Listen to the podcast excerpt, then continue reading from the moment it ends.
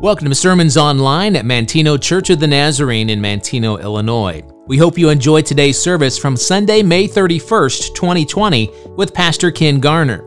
Today's sermon, the conclusion of our I Worship series, is I Worship Waiting. Today is Pentecost Sunday. Before Jesus went up to heaven, he told his disciples to wait for the gift of the Holy Spirit, a gift from God. So they waited. Can you imagine what it felt like to wait in anticipation for a gift that was coming from God? Finally, they were all together in one place.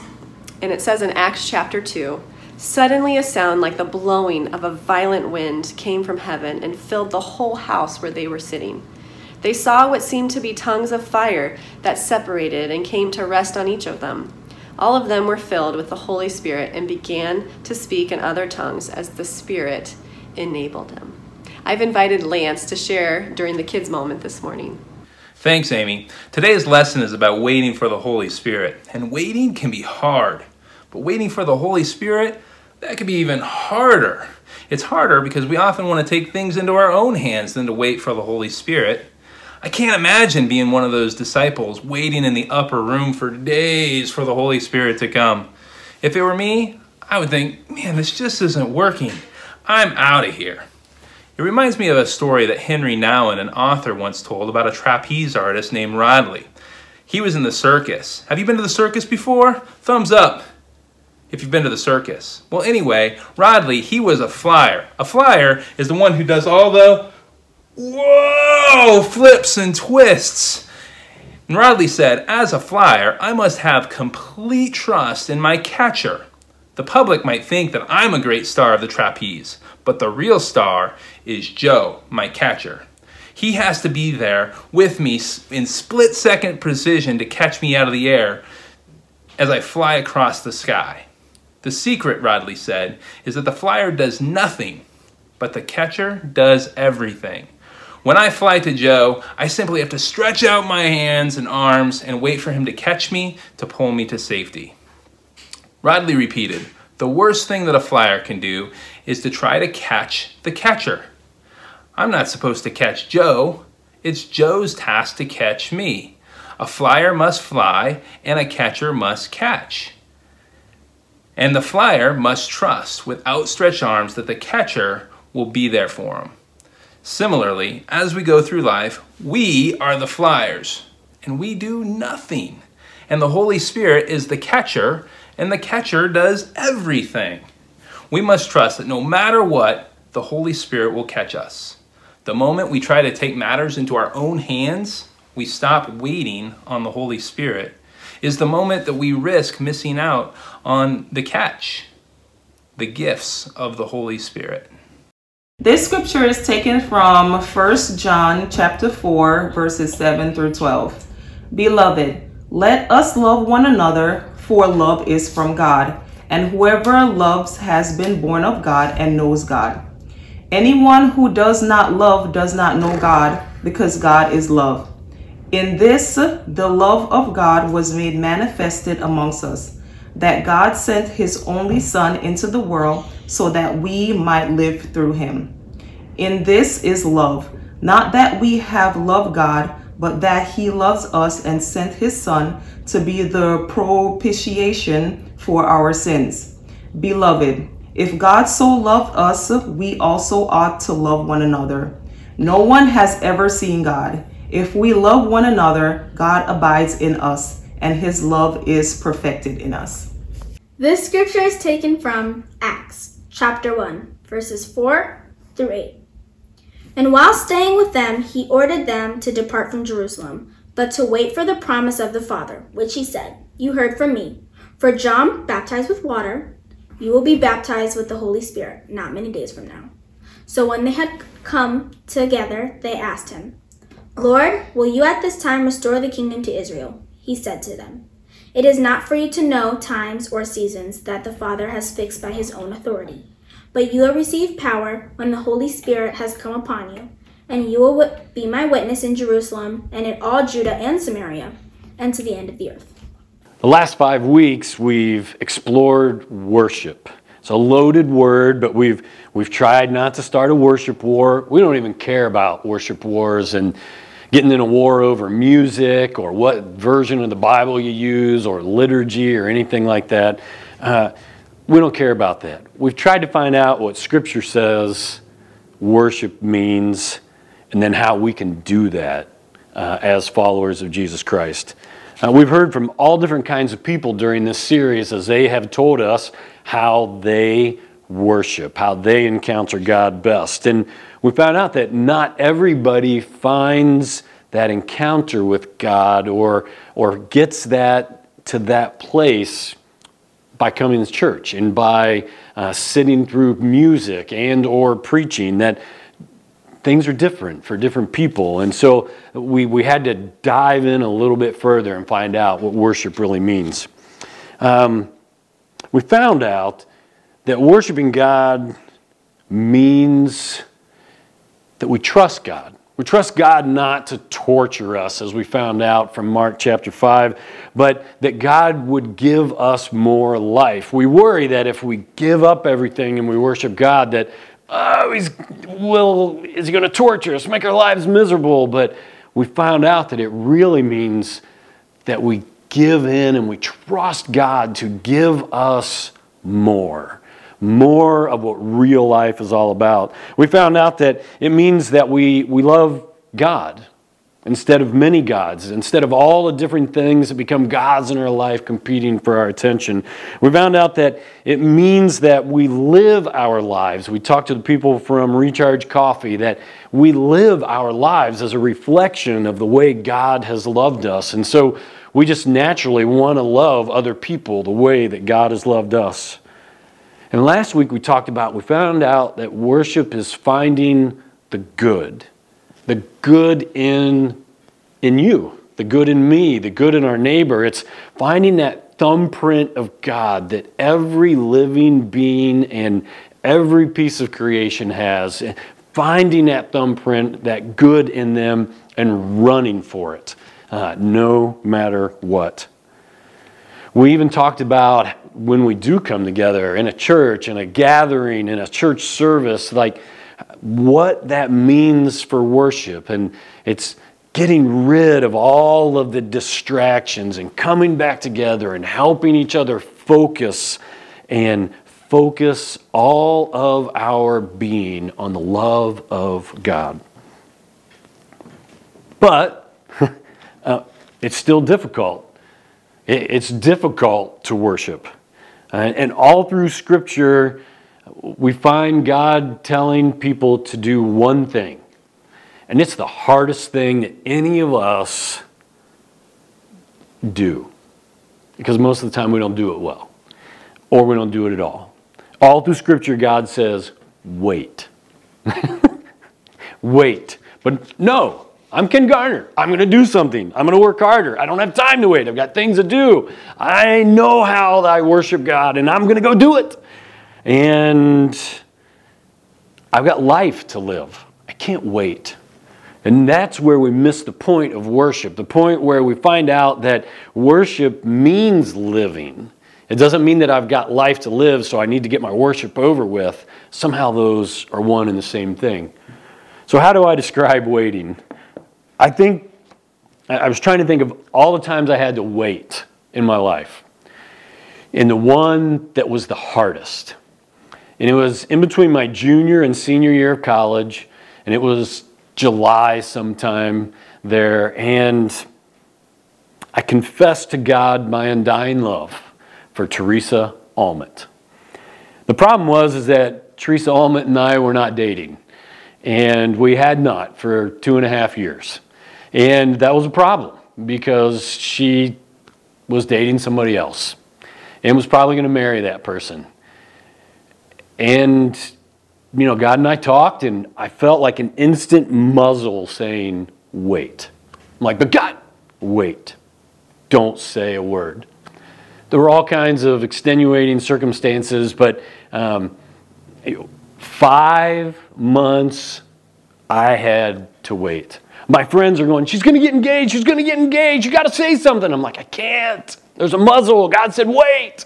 And so I had to wait and wait and wait to see if I ever would be able to confess to Teresa herself my undying love for her. We hate waiting. We really hate waiting. Waiting to us means that we're not doing anything, that we're not accomplishing anything, because that's who we are. We got to get things done. Worship brings us into an encounter with God's love.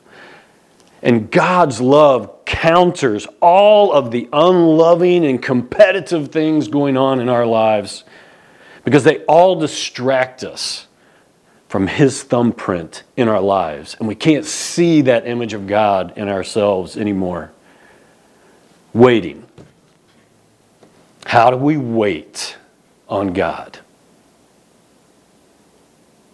How do we wait on God to worship God?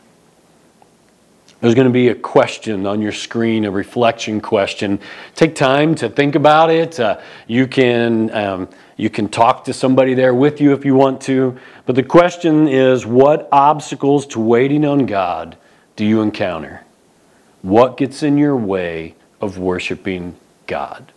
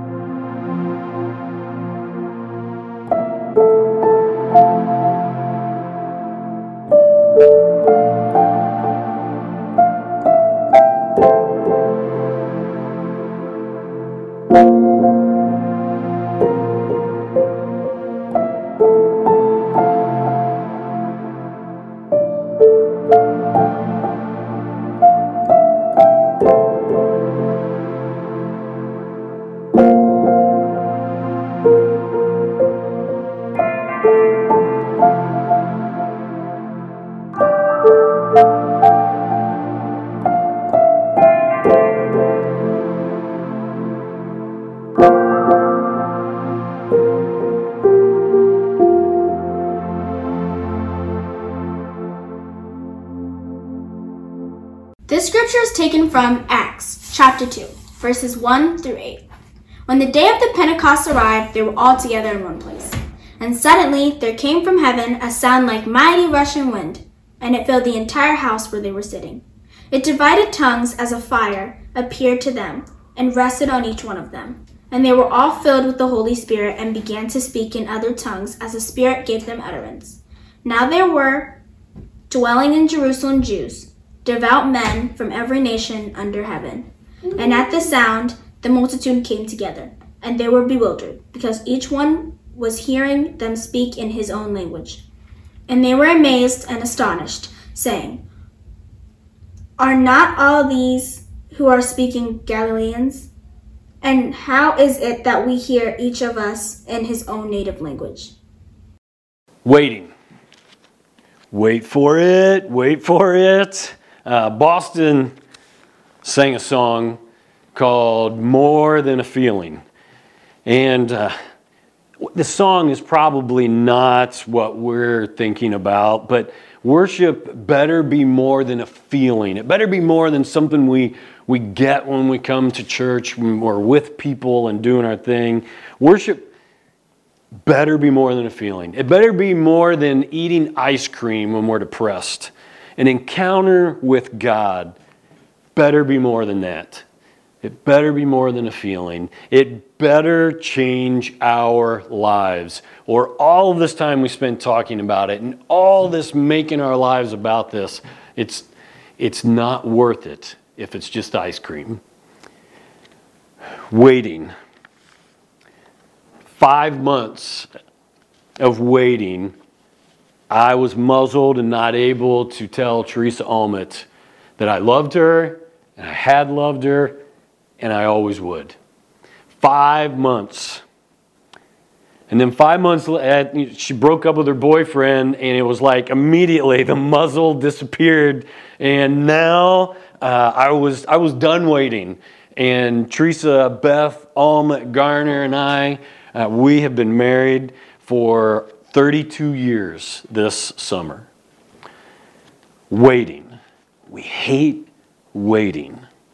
I worked with teenagers as a youth pastor for 30 years, and I learned one trick to get their goat all the time, because they were all the time getting mine just because, you know. And so I had to find something that I would have the upper hand. And there was always the really antsy teenager who could not wait. And they could not go on with if they didn't know what was happening next. And they'd always come up to me and they'd say, "So what do we do next? What are we doing next?"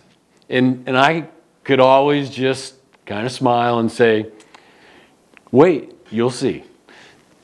And they hated that. And they hated me for making them wait and not know what was coming next. Waiting. Maybe gathering in a church service is the best way for you to encounter God. And if that is so, my question for you is, how do you get ready for that? Maybe serving and doing things for other people is the best way for you to encounter God.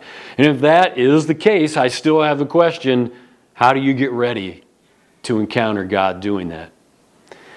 Maybe learning and studying and those types of things help you encounter God. And again, I ask you, how do you prepare for that so that you encounter God when you're doing it?